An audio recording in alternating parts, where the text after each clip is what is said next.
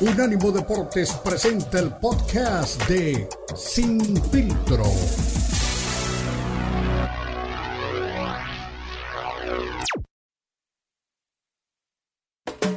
Unánimo Deportes presenta Sin Filtro. El más capacitado cuerpo de periodistas nos traen lo último del béisbol, el boxeo, la NBA, la NFL, la MMA y mucho más. Sin filtro es el programa multideportivo. Te lo presenta Unánimo Deportes, el poder del deporte y la cultura latina.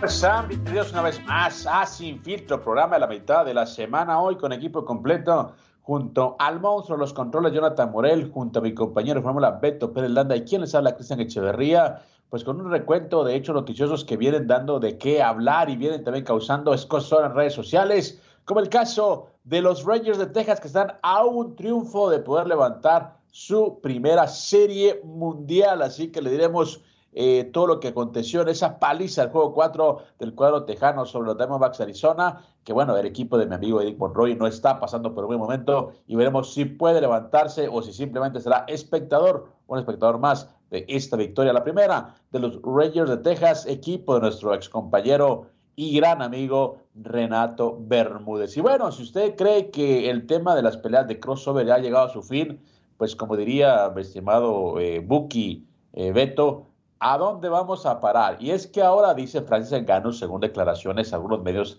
especializados, que sí es posible que regrese al boxeo, pero, pero, pero, también hay una posibilidad que enfrente a un boxeador dentro de la jaula de MMA y se refería a nada más y nada menos que Deonta Wilder. Decía que Wilder ha estado entrenando en silencio pues artes marciales mixtas y que es un tipo que ve con buenos ojos ahora con el nacimiento de PFL Pay Per View, pues la posibilidad de ser una estrella más de esta organización. Así que, señores, esas peleas de boxeo y otras disciplinas no han cesado, al contrario, creo que se están alimentando. Es gasolina pura realmente lo que está aconteciendo últimamente y claro, eso también nos da pie a pensar que habrán otros experimentos, ya que los youtubers eh, Logan y Jake Paul están mal de gentes que nunca en un negocio que repetimos no ha dejado de dar frutos, aunque también hay que decirlo, yo también culpo directamente a ese tipo de espectáculos, a la caída de Showtime de los deportes de combate, ya que han tenido demasiadas pérdidas con estos intentos, estos inventos de gente como Floyd Mayweather,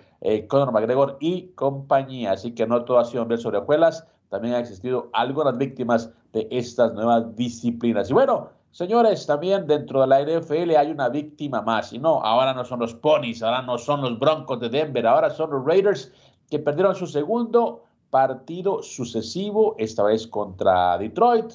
No fue paliza, como dijo el coach, pero sí fue derrota al final de cuentas. Y eso provocó que Al Davis perdiera la paciencia directamente con el coach Jack McDaniels. Así que el entrenador en jefe deja las filas malosas luego de una temporada y media de malos resultados. Yo les decía realmente que no era un técnico, no era un coach para el equipo, no era un coach que realmente tuviera pues la capacidad, lo hizo con los Broncos de Denver, no le fue bien y por supuesto era un mejor coordinador ofensivo, pero bueno, hay gente que quiere inventar el agua carrera, lo llevó una vez más, se cargaron a una temporada con grandes figuras, se cargaron al, al mariscal de campo del equipo eh, como Derek Carr, y bueno, ahí están los resultados de un equipo que simplemente no levanta y que ahora tiene ya marca negativa y que se ha puesto también incluso ahí al alcance los Broncos de Denver. Veremos cómo termina pues esa división. Pero mi Beto, hay movimientos ya en lo que es eh, pues los entrenadores en jefe de la NFL, algunos movimientos también dentro de los equipos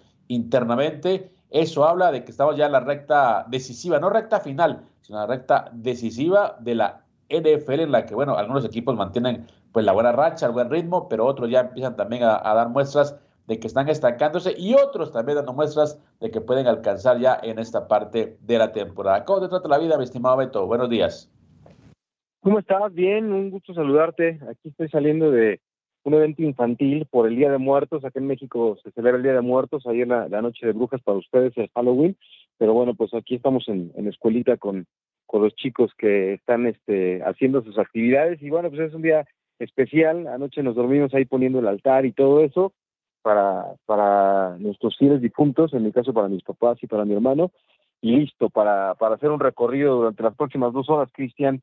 Eh, ya escuchaba más o menos los titulares Ahora, eh, de último momento llega la, información de que se especulaba que Red Bull iba a buscar a Fernando Alonso, al campeón del mundo español, para la próxima temporada, dejando fuera a Checo, pero pues ya los altos mandos de Red Bull dijeron que no, que no tiene ningún interés en hacer ese movimiento y que va a Checo, que Checo va a continuar en el equipo eh, cumpliendo su contrato la próxima temporada y quizás puedan renovarlo para más adelante. Así que platicaremos de eso. Eh, estuve también viendo otra vez la pelea de, Tyson Fury Cristian con ya con detenimiento. ¿Con Francis Sí, sí, sí, tuvo una, una muy buena noche, tuvo una pelea importante, creo que se le van a abrir oportunidades dentro del boxeo, pero pues no fue un robo, ¿eh? Ya viéndola con atención y con cuidado, pues fue eh, en los puntos ganó este con justicia Tyson Fury, ¿no? Eh, la gente, eh, yo creo que de repente te enganchas en la vorágine de la emoción, del en vivo, y dices, ¿sabes qué? Este, y es un robo, ¿no? Te gana la, emoción, pero ya viéndola con detenimiento, Cristian, creo que, que Tyson Fury fue el ganador de la pelea con justicia, sin hacer una gran pelea, ¿no? Realmente, como te dije, perdió, este, ganó, perdió ganando, ¿no? Eh, no fue una buena actuación, había una gran expectativa, es el campeón del mundo, eh, una planadora, el mejor libra por libra, y no estuvo a la altura de la expectativa. Pero aún así, es como cuando en un partido de fútbol dices, bueno, pues el Real Madrid ganó con la camiseta, el América medio gas, eh, no sé, o en cualquier deporte. Así, con, con una mala noche, el campeón del mundo le gana a Francis Engano. Creo que eso es un termómetro de algo, ¿no? Eh, sí nos emocionamos, sí le aplaudimos en Ganu, pero tampoco es que haya hecho un peleón, ¿eh? O sea, sí, sí tuvo una muy buena actuación, pero no le ganó a Tyson Fury. Mira, hay un, hay un tema importante. Aquí yo creo que eh, cuando la gente habla de batallas morales, siempre la gente va con el underdog, ¿no? La gente va con el invento. Y, yo creo que, bueno, ya siendo honestos y siendo eh, bastante objetivos, la gente que vio ganar a, a fue la gente de MMA. Me explico. Eh, siempre existe esa rivalidad, aunque no quieran decirlo, de los dos deportes, incluso con la prensa especializada.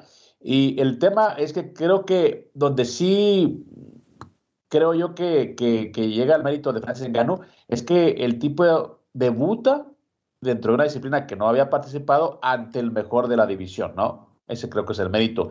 Y ahí, pues yo creo que también recae lo que, lo que muchos han destacado, ¿no? Eh, su manera de, ir al frente, eh, tumbó a, Tyson Fury en el tercer asalto, o el cuarto, no recuerdo ahorita, pero yo creo que por ahí viene, ¿no? El hecho de haberlo derribado, el hecho de haberlo tirado a la lona, y le dan una decisión dividida, o sea que tampoco fue una, decisión unánime, mi estimado Beto. O sea, la pelea no fue tan, tan avasalladora, tan clara. Sí, Tyson Fury, un tipo con más colmillo, estaba en su, estaba en su territorio, estaba pues obviamente en su deporte, es el campeón reinante. Y bueno, yo no lo tomé como un robo, simplemente decía polémica porque mucha gente decía, ¿sabes qué? No, que lo tumbó, que esto. No lo vi tan claro tampoco el lado de, de Tyson Fury, pero sí un tipo inteligente haciendo lo que tiene que hacer el counter, ya sabes, ¿no? Entrar, salir eh, hacer los golpes para poder ganar puntos a un tipo más inteligente, pero no le pasó por encima a un debutante Francis Engano. Yo creo que ahí es donde, donde recae pues, los comentarios de la gente que esperaban ver a un Tyson Fury, pues ya sabes, ¿no? Potente, avasallador, eh, pues con ese deseo sempiterno de ser el mejor de la división y por supuesto no llegó eso, no llegó, no llegó un dominio total. Eso es lo que creo que la gente está reclamando. De acuerdo, de acuerdo. Lo que pasa es que es eso, ¿no? O sea, te, te ves, este, como dices, al rival eh, más débil en el papel, en el que llega en calidad de víctima, y resulta que da una gran pelea y que tira golpes y que derriba al campeón del mundo y que, y que va al frente. Eso es lo que le gusta a la gente en el boxeo, ¿no? Nos hemos cansado de repetirlo. Hay gente que no le sabe y le gusta eh, lo aburrido, ¿no? Como decían, este, hay un comercial de mayonesa de quítale lo aburrido y ponle lo divertido a, una mayonesa, pues sí, hay que, hay que quitar al aburrido y hay que poner a los divertidos, ¿no? A los que van al, al frente, a los que buscan al rival, a los que quieren imponer condiciones. Creo que eso es lo que hizo Francis Engano y qué bueno, ¿eh? eh seguro estoy que los empresarios y la gente del boxeo lo va a empezar a considerar. Entiendo también lo que dices, ¿no? Los, aficionados a, las artes marciales mixtas, al MMA, dijeron, sí, es nuestro ganador, pero ya cuando, cuando lo ves con pausa, pues los golpes que conecta y, la, frecuencia de, de, Tyson Fury, pues te das cuenta que aún sin hacer su, una, una buena pelea, al campeón del mundo de peso pesado le alcanza para vencer a Francis Ngannou y a pesar de ser una gran pelea de, de, Francis Ngannou, pues no le alcanzó, ¿verdad?, para ganarle al campeón del mundo. Yo con eso me quedo, después de revisar con atención este combate. Exactamente, algo así, mi estimado Beto. Yo creo que fue parte eh, de lo que vimos dentro de esa contienda, dentro de esa eh, pelea. Al final de cuentas, eh, Fury gana una, una pelea más disputada de lo que la gente esperaba, más fuerte de lo que la gente esperaba, y por supuesto es ahí donde creo que recae por los comentarios de la gente todo de MMA. Una actuación, ¿no? Sí, exactamente, de que Engano debutó, o sea, es decir, eh, por ejemplo, veía a Logan Paul eh, decir no, que reunirse y llorar cuando enfrentó a, Floyd Mayweather, que me aventé cinco rounds con, con, el mejor de la historia y etcétera, etcétera. Oye, pero eso fue una, fue una cochinada, ¿no? O sea, eh, Mayweather evitó golpearlo. De hecho, en algunas ocasiones Logan Paul parecía que le tiraba pues cachetadas guajoloteras dentro del ring a, Mayweather, que corrió todo el, todo, toda la pelea, fiel a su estilo. Eh, Logan Paul era un tipo mucho más grande que, que Floyd Mayweather, o sea, eso no tiene méritos, es un circo, eso es algo que ya estaba pues, preestablecido. El tema con Engano y con Tyson Fury, que creo que ganaron credibilidad en ese tipo de combates, porque todos decían, nah, pues ya saben, ¿no? Fury le va a pasar por encima, Fury le va a dar una paliza, Fury esto, Fury lo va a exhibir, lo va a desnudar, y no, todo lo contrario, Engano con sus limitantes, eh, con lo que supone pues un debut a esa edad dentro del boxeo, pues fue un tipo que, que, plantó cara, que atacó, que buscó y que bueno, no le alcanzó. Yo creo que ahí sí pesa mucho lo que es la experiencia dentro de un ring de boxeo. Pero bueno, mi estimado Beto, primera pausa, regresamos porque hay muchas peleas, no únicamente dentro del ring, no únicamente dentro de la jaula, sino también fuera de ella, en el emparrillado, eh, en una cancha de baloncesto, en un diamante de béisbol. Muchas peleas esta semana. Así que una pausa, regresamos. Recuerde, somos sin filtro.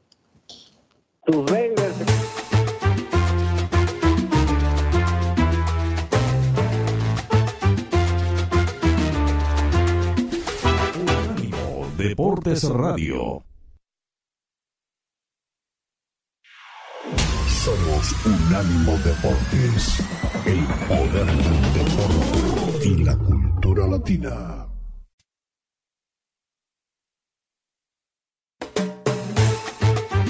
Estás escuchando Sin Filtro, el programa multideportivo presentado por Unánimo Deportes, el poder del deporte y la cultura latina. Sin Filtro, Sin Filtro.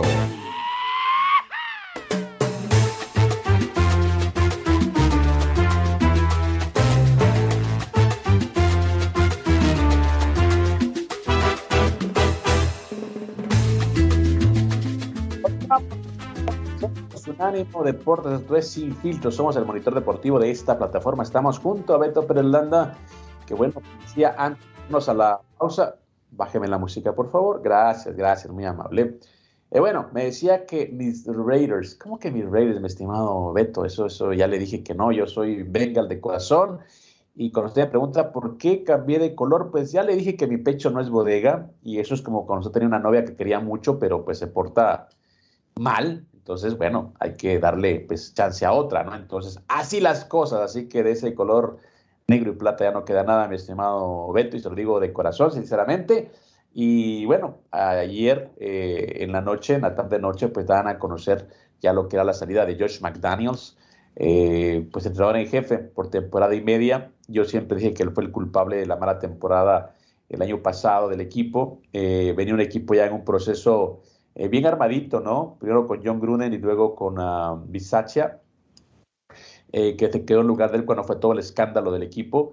Y bueno, el equipo había calificado a postemporada, venía eh, mejorando números desde hacía cuatro años. Y bueno, a alguien se le ocurrió, pues no, traigamos pues gente nueva, hagamos algo diferente. Y pues bueno, el equipo resultó con una de las peores rachas en los últimos tiempos. Eh, sacaron al mariscal de campo. Yo siempre dije, no es, no es culpa de Derek Carr, Derek Carr es un buen mariscal de campo, pero no tiene equipo realmente, no tiene quien lo proteja, no es eh, pues realmente el problema, pero bueno, decidieron sacarlo a él. Había que sacrificar a alguien y la directiva dijo, bueno, pues el mariscal de campo.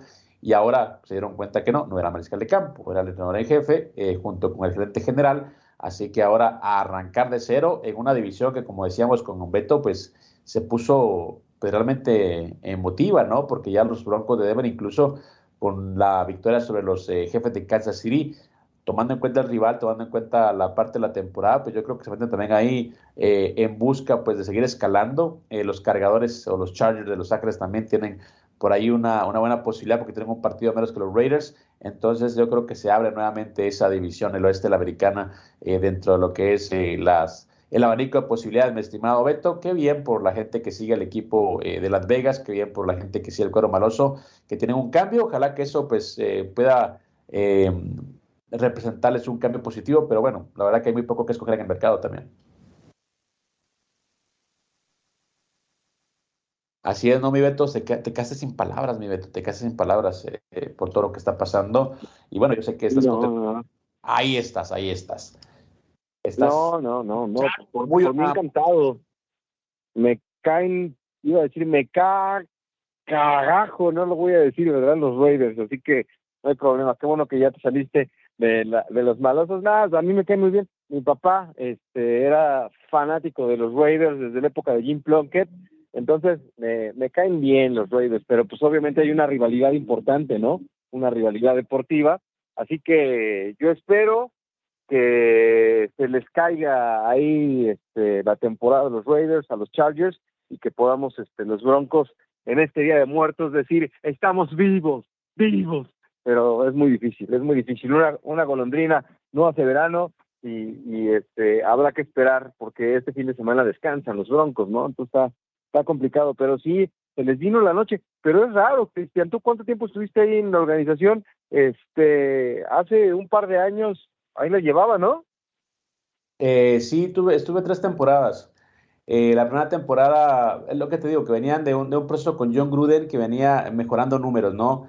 eh, de, una, de, un, pues, de un pasado bastante negro.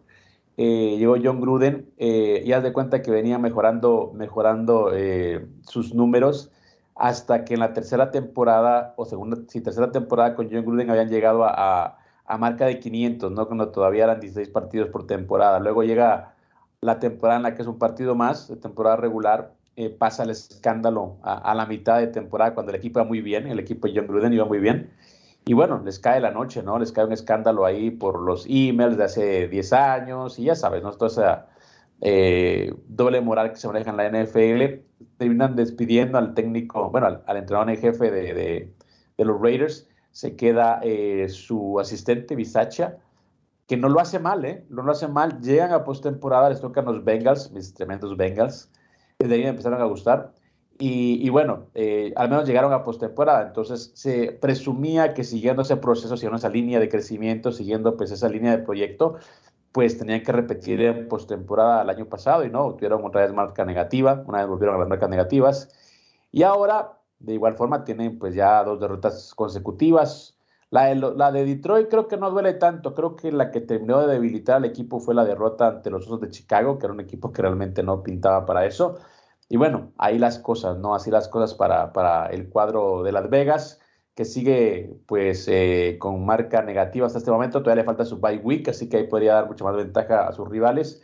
Es por eso que creo que se toma la decisión de separar a Josh McDaniels, que repito, llegó la temporada anterior. Su única experiencia previa era, curiosamente, una, un periplo con, los Broncos de Denver, en donde también le fue muy mal.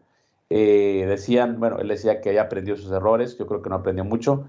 Y mm, yo creo que cuando empiezan a, buscar culpables y encuentran un chivo expiatorio, llámese Derek Carr, lo sacan del equipo, eh, pues yo creo que de manera injusta, yo creo que ahí empieza a caerle karma, ¿no? Para lo que es eh, el cuadro de el cuadro de, de, Las Vegas, de Old Davis, porque, bueno, ya se, se, termina de, de gestar eh, la, racha negativa y ahora tenemos un equipo, pues como repito, pues en horas bajas.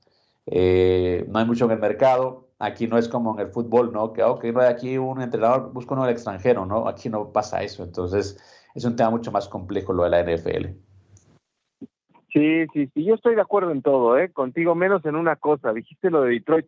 Yo creo que cuando pierdes por Detroit debe de ser muy doloroso, mi querido Cristian, pero eh, no, no importa, que se enderece el rumbo para el equipo de los Raiders este, pero en un par de años, en un par de años, que dejen esta temporada a ver si resucitan los Broncos entre los muertos, pero como tú bien dices, este, esos cambios que han hecho, esas modificaciones, el tema de, de Derek Carr, el que obra mal se le pudo el tamal, decía Cuauhtémoc Blanco, entonces igual y, y este, pues no han tomado las mejores decisiones.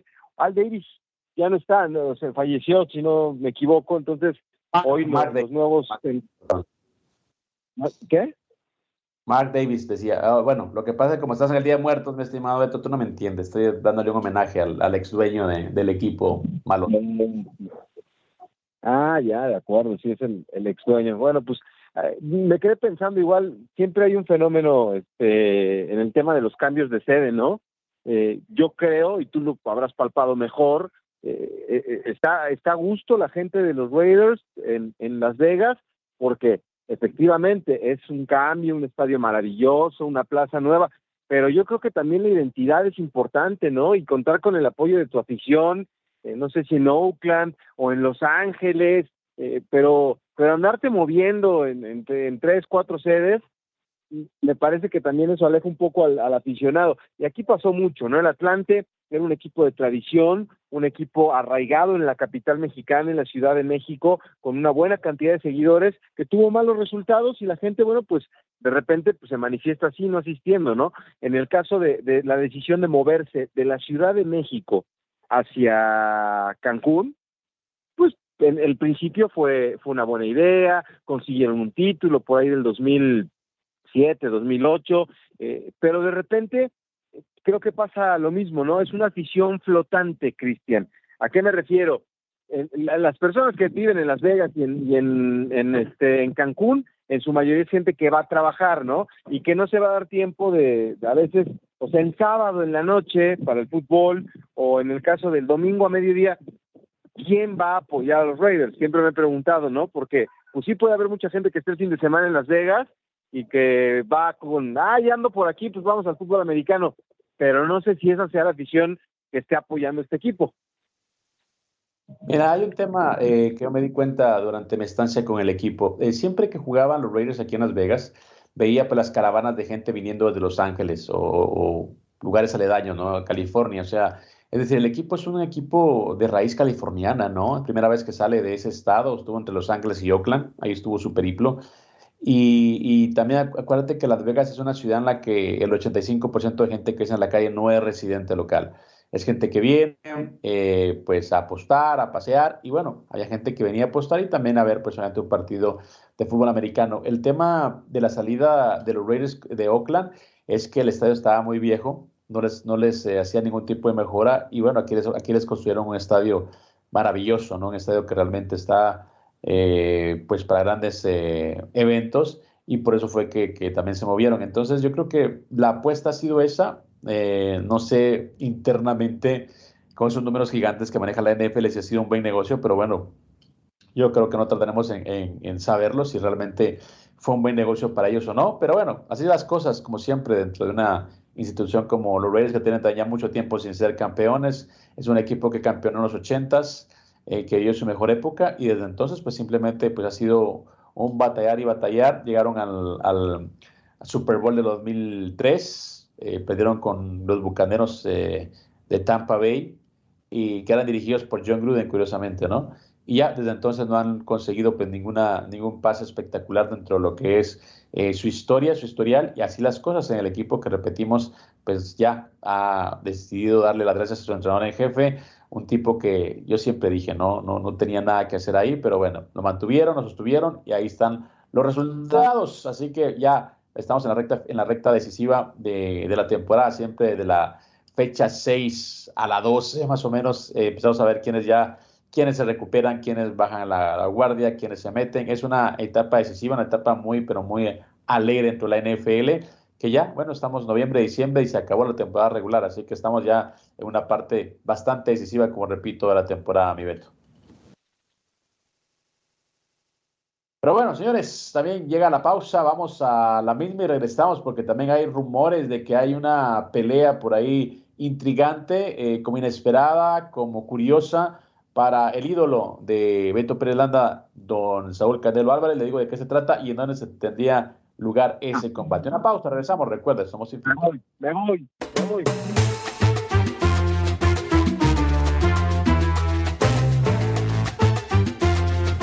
Unánimo Deportes Radio.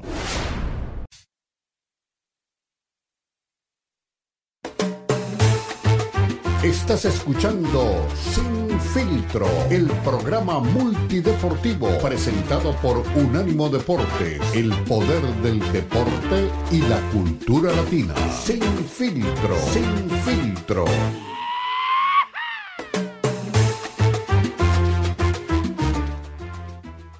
Continuamos, recuerden, somos Unánimo Deportes. Hoy estamos en Día de Muertos, mi estimado Beto. ¿Sí es en México? ¿Eso es lo que se celebra hoy? Sí, es Día de Muertos. Eh, bueno, el, día es este, eh, para ustedes es el 31 de Halloween, ¿no? Acá el Día de los Fieles Difuntos, hoy es el Día de los Santos Inocentes, ¿no?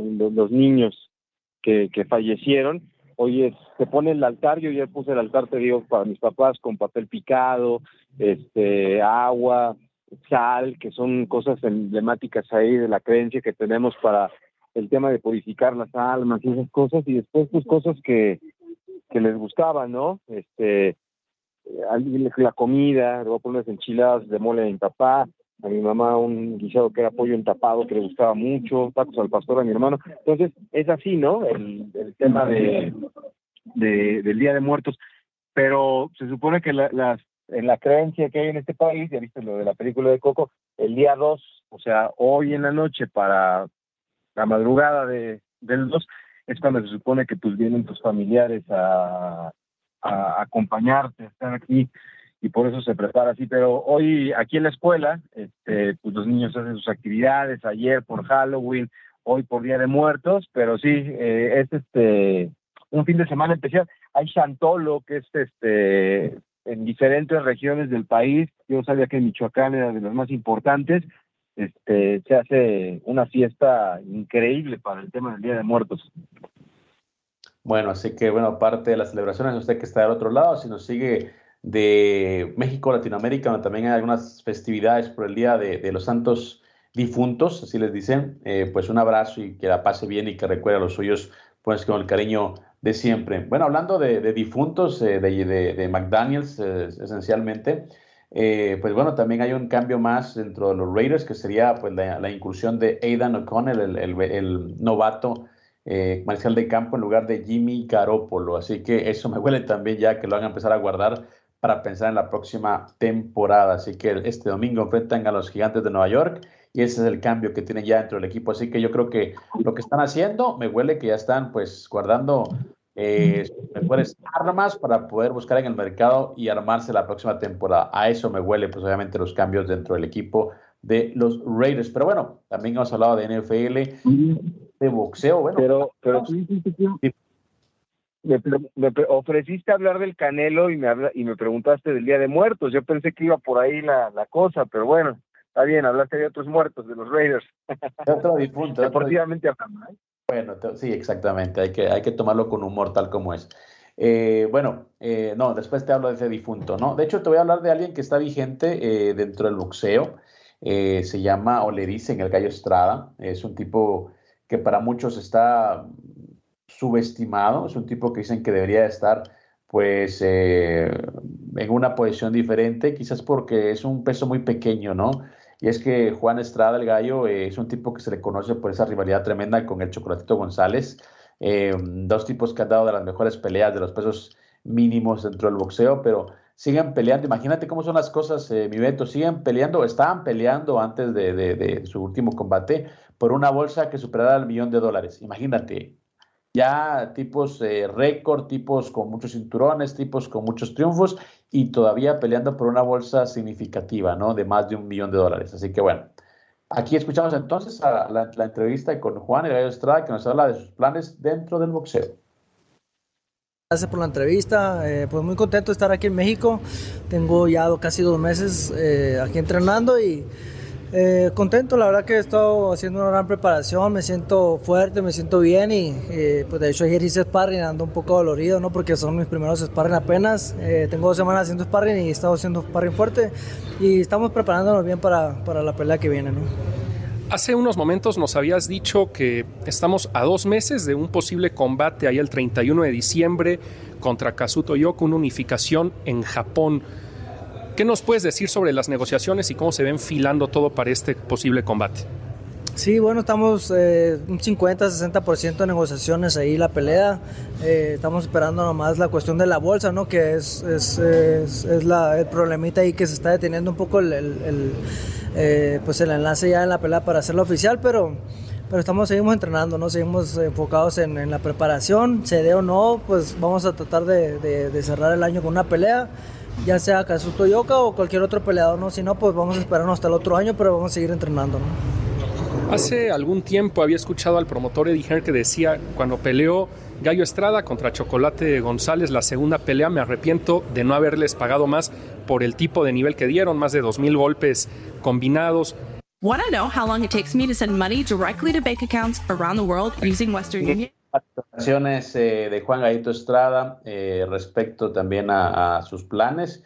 Ya lo decía también, eh, pues el mismo boxeador, ¿no? La pelea contra el Chocolatito González fue la más importante, no solamente de las, de las divisiones menores, mi Beto, sino también para la carrera de este boxeador mexicano. Pues es que el otro día, acuérdate que cuando vino Lalo Camarena nos decía, ¿no? El Canelo en su gran pelea con el de este Germán Charlo lanzó 300 golpes y este, este cuate eh, eh, está en una pelea de 2000 golpes. ¿De qué estamos hablando? Aquí tendría, con, todo respeto, lo que hemos visto del Gallo Estrada en los últimos combates es extraordinario. Es un gran peleador. Que sí, que los pesos pequeños no dan, no dan este eh, grandes bolsas. ¿Por qué no lo hacemos por objetivos, Cristian? O sea, yo lo que no entiendo es por qué, o sea, ¿por qué ver a un tipo de 150 kilos dándose en la torre con otro es más espectáculo? ¿Por qué? A veces, ¿cuántos golpes hemos visto en esas peleas que no son este tan, tan, tan me refiero tan espectaculares? La pelea de Gallo Estrada y el Chocolatito, ¿qué tal? O sea, es un gran espectáculo. O sea, porque están chiquitos no les damos credibilidad. Creo que es este un error. Aquí deberíamos hacerlo por objetivos. ¿Cuántos golpes tiraste? Ah, bueno, pues entonces te puedes llevar tantos millones. ¿Cuántos? O sea, el, desempeño de estos es de guerreros, este, Cristian, no es justo que no se les pague. Yo estaba leyendo anoche precisamente el Gallo Estrada, decía, para unificar el título, ir a Japón en 31 de diciembre, es, es una grosería lo que le están ofreciendo. Mira, hay, hay un tema en, en, eso, ¿no? Y bueno, yo eh, coincido con, contigo en alguna parte, pero también tengo que entender que esto es un negocio, ¿no? Eh, y lo que te gusta a ti, lo que me gusta a mí, no le tiene que gustar a todo el mundo. Entonces, eh, de acuerdo a lo que produces, de acuerdo a lo que mueve la aguja, que es el término que usan siempre en televisión y en, y en estos deportes de combate, así te van a pagar. Entonces, lastimosamente, lo que pasa con Terence Crawford, lo que pasa con Shane Mosley, eh, son tipos que realmente son grandes boxeadores, grandes atletas, pero no, no tienen la simpatía, no tienen realmente el ojo público. Y la gente que paga, la gente que consume, es la que al final de cuentas decide quiénes están ahí y quiénes no. Entonces, a veces vende más el morbo, vende más otras cosas. Y, y recuerdo mucho el ejemplo de Floyd Mayweather, ¿no? Él decía, a la gente no le gusta cómo peleo y quiere verme perder, pero compra mis peleas. Ese es un gran negocio para mí. Entonces, bueno, ahí tenía la respuesta. Entonces, coincido contigo que deberían de pagarles mejor, pero si el negocio no da para más, si la gente no consume, si las televisoras no pagan suficiente, ¿de dónde van a sacar para pagarles? Ahí el tema. Pues a mí se me hace que alguien hace mal negocio ahí, ¿eh? Porque una pelea como la de eh, el chocolatito con el gallo, me parece que a donde lo ofrezcas, este, debe de tener impacto. Y si no, yo creo que el, que arregla las peleas o que, o que los organiza, si tuviera Messi no lo vende, ¿no? Porque ese, esa pelea, y, tú dime que no, si esa trilogía no te da ganas de ver una pelea más entre ellos. Claro, no, pero, pero mira, hay una cosa, Beto, tú y yo estamos inmersos en el mundo de los deportes. Eh, estamos ahí, sabemos quién es quién, sabemos por qué sí, por qué no, pero el aficionado común no tiene tiempo de eso. El aficionado común puede que sepa de boxeo, pero no tiene tiempo para indagar, para hurgar a veces sobre eh, qué tipo de pelea qué tipo de matches son los más importantes. Se van a la, digamos, a la, a la, sencilla, se van a lo que está eh, en tendencia y se van a lo que hace más ruido, ¿no? En este caso, ya sabes, ¿no? Tu, tu atleta preferido, el que siempre te gusta hablar de él, y ese es el tema, ¿no? Eh, es lo que pasa habitualmente dentro de lo que es el mundo del boxeo y ese matchmaking tan, tan enredado, ¿no? Que, que siempre predomina dentro del boxeo. Beto, una pausa, regresamos y hay más detalles, obviamente, de los deportes de combate, porque en el UFC hay latinos que quieren también ahora levantar la mano y, y pedir una vez más un cinturón de la empresa más importante de artes marciales mixtas. Ya regresamos.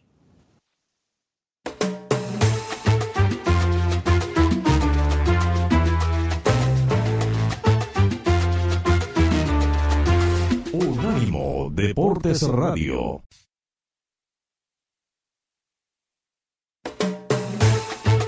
Estás escuchando Sin Filtro, el programa multideportivo presentado por Unánimo Deportes, el poder del deporte y la cultura latina. Sin Filtro, Sin Filtro.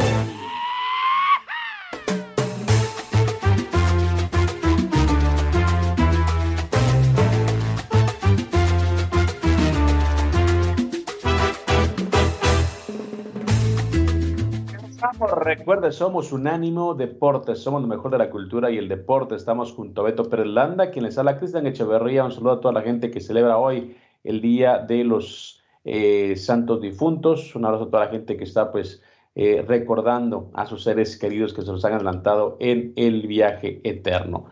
Mi estimado Beto, bueno, hablábamos un poquito de boxeo ya sé, más adelante te debo una noticia, una notita importante de tu atleta favorito, del tipo que te roba el sueño, del boxeador que te representa y te representará toda tu vida, pero de momento hay, pues bueno, eh, por ahí una discusión, ¿no? Eh, porque Marlon Chito Vera, ecuatoriano, peleador del UFC, pues ha sido retado públicamente eh, por Sean O'Malley, ¿no? el actual campeón de, de peso gallo del UFC, un tipo que tiene únicamente una derrota en su carrera y es curiosamente, ante el ecuatoriano. Pasó, eso pasó en marzo del 2020, del marzo del 2021, perdón, en agosto del 2020. Eh, estaban arrancando la pelea, una pelea con mucha mala sangre, una pelea con, mucho, eh, con mucha eh, adrenalina. En, una patada se lesiona el tobillo Sean O'Malley y lo termina pues finalizando, como dicen en ese argote de las peleas, Marlon Vera, propinándoles su primera derrota. A, partir de ahí han pasado dos cosas, ¿no? Todos pensaron que, Chito Vera iba a ser, pues obviamente, la nueva sensación de la división, y no, no le fue tan bien. Eh, perdió las peleas, ganó peleas interesantes ante gente como Frankie Edgar, ya un veterano, eh, gente como Dominic Cruz, un histórico, pero cuando le tocó, pues, eh, pues ya zancar el camino por el título, perdió las peleas importantes contra eh, Aldo, eh, José Aldo, que probó suerte en esa división. Eh, perdió también contra Hagen cuando venía una racha de cuatro victorias consecutivas. Y entonces por ahí se empezó a rezagar. Y Sean O'Malley, al contrario, empezó a subir como la espuma. sumó desde entonces cinco victorias consecutivas. Una pelea que fue declarada no contes ante Pedro Muñoz por una piqueta accidental de ojo. Y pues la pelea que lo llevó al título ahora en agosto de este año contra Alman Sterling, que bueno, era el campeón en ese momento reinante de la división. Y ahora lo que dijo, eh, pues O'Malley, que está casado con una chica mexicana, una chica de Oaxaca, valga también el comentario, pues dijo, no, pues quiero a Chito Vera, eh, quiero a, Marlon Vera, quiero desquitarme de esa derrota, que él nunca me ha ganado, estoy invicto, porque pues por una lesión no, no, no pueden darle la victoria a, un peleador. Y bueno, eh, estaba todo armado para el combate, pero lo que suele suceder, Dijo Marlon Vera, ok, como él quiere pelear conmigo, pues de cuánto estamos hablando, ¿no? Yo fui el que le gané, él quiere la revancha conmigo, pues de cuánto estamos hablando, ¿no? Entonces, en ese tema del lado A y lado B, el UFC es muy claro, para ellos el lado A es Sean O'Malley Y entonces Marlon Vera dice, bueno, no, es que el lado A soy yo porque yo soy el que tengo que darle pues la revancha, ¿no? Así que y saco este comentario por lo que me decías, ¿no? De, de, de, de lo curioso lo, o lo eh, incómodo o lo eh, eh, poco creíble que es cuando hacen un match en el boxeo y aquí en el, en el MMA también pasa lo mismo, en este caso, porque bueno, eh, Sean este combate necesita a Marlon Vera para, para, para que sea realmente eh, el duelo de, mal, de, de, de, mala sangre, el duelo duro. Y Marlon Vera en ese momento le conviene la, la pelea con Sean O'Malley porque pues, no, ha, no ha tenido pues, todas consigo, pero al final de cuentas tienen que sentarse y tienen que negociar. Y el UFC tiene poca paciencia para eso. Y yo creo que si Marlon Vera sigue insistiendo en que era una mejor bolsa, pues yo creo que esa pelea se va a caer no veremos la revancha y tampoco veremos a Marlon Vera disputar el título del peso gallo.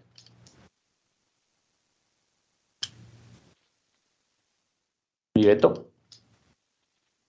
Bueno, Beto creo que anda por ahí, eh, anda um, haciendo otras cosas. Ya, bueno, te, te, decía que entiendo, ¿no? El tema de, del negocio, ¿no? O sea, para, para poder este, generar, pues hay que vender, ¿no? Este, para que te paguen una, una gran prima, pues tienes que generar. Y el que no enseña no vende, eso es lo que se dice por aquí, ¿no? Entonces yo, yo no me explico cómo hay gente que no puede eh, hacer una pelea atractiva, ir al frente y vende, cuando hay deportistas que efectivamente, eh, en el caso de Chito Vera, en el caso del Chocolatito, en el caso del Gallo, pues nos han demostrado que son guerreros, que son valientes, que dan un gran espectáculo, que son peleas que verdaderamente la gente las recuerda. Entonces ahí es donde creo que alguien está haciendo mal su chamba y, y me refiero que son los, los, los que distribuyen, los que, los representantes, los que organizan este tipo de eventos. A lo mejor desde ahí estamos mal, Cristian. Yo estoy convencido de que bien difundida, bien este, este eh, ¿cómo se llama? eh, publicitada, una, una pelea del gallo Estrada con el chocolatito, debe de ser un, un taquillón. Imagínate, eh, eh, no sé si en Las Vegas este, pudiera tener tanto impacto, pero te llevas un combate de esos a Los Ángeles, a San Antonio, y mamita querida, revientas el, el, el escenario. Yo creo que, eh, personalmente es mi opinión, ¿eh? que los representantes como que hacen menos a, a, a los pesos ligeros y, y, por eso no tienen el éxito que, que debieran tener. Pero lo decía, una pelea de estos dos, de, de, o sea, de dos mil golpes, Cristian, por favor, o sea, y aparte no, no es nada más golpes a, lo loco, son buenos peleadores.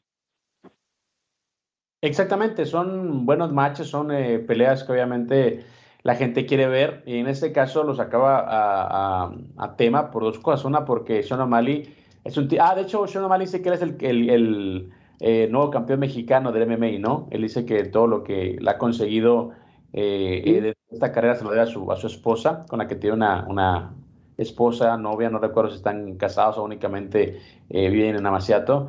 Eh, pues bueno, tienen una niña, tienen una hija, eh, y él dice que bueno, que si alguien le ha, enseñado a comer con picante es su esposa, y ese picante es el que lleva a él pues al, al al octágono. Y lo de Marlon Vera es un tipo que siempre le faltó 25 centavos para el peso, como decimos. Eh, hace cuatro peleas buenas y ya cuando le toca la pelea preliminar o, eliminatoria, pues pierde, ¿no? Entonces yo creo que por ahí es lo que pasa con Marlon Vera, que, también es el ecuatoriano más importante de, este deporte, es un ídolo de su país. Y ahora creo que debería de hacer el esfuerzo para darnos esa pelea que todos queremos ver. Y bueno, definir si finalmente él es el némesis de Sean O'Malley o bueno, el primer combate fue un accidente en la carrera del estadounidense. Sí, sí, sí. Ese, ese es eh, un, un combate que, va a llamar la atención y ojalá que lo puedan vender bien. Por cierto, estaba viendo este que Chito Vera fue ayer este como que tendencia entre los seguidores de, las artes marciales mixtas porque le encanta disfrutar el tema de, las fiestas de, Halloween y ahora disfrazó su familia como los supersónicos. ¿Te acuerdas de ese? No sé si los veías allá en Guatemala, pero él se vistió como este, ¿cómo se llama? Supersónico y sus familias, eh, su, sus hijos y todo ahí de cometín y su hija y la esposa, bueno, hasta el perro lo, disfrazaron como Astro, que era el perro de, de los supersónicos.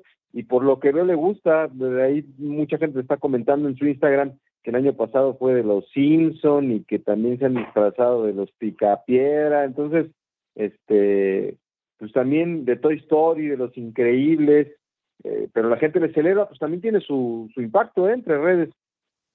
No, es un tipo muy popular, muy querido dentro del mundillo del MMA, así que es un tipo popular. Mi estimado Beto, cerramos la primera hora de Sin Filtro. Al volver regresamos con más detalles de lo que está pasando en el boxeo y también qué pasa en la Serie Mundial de Béisbol. Una pausa, ya regresamos.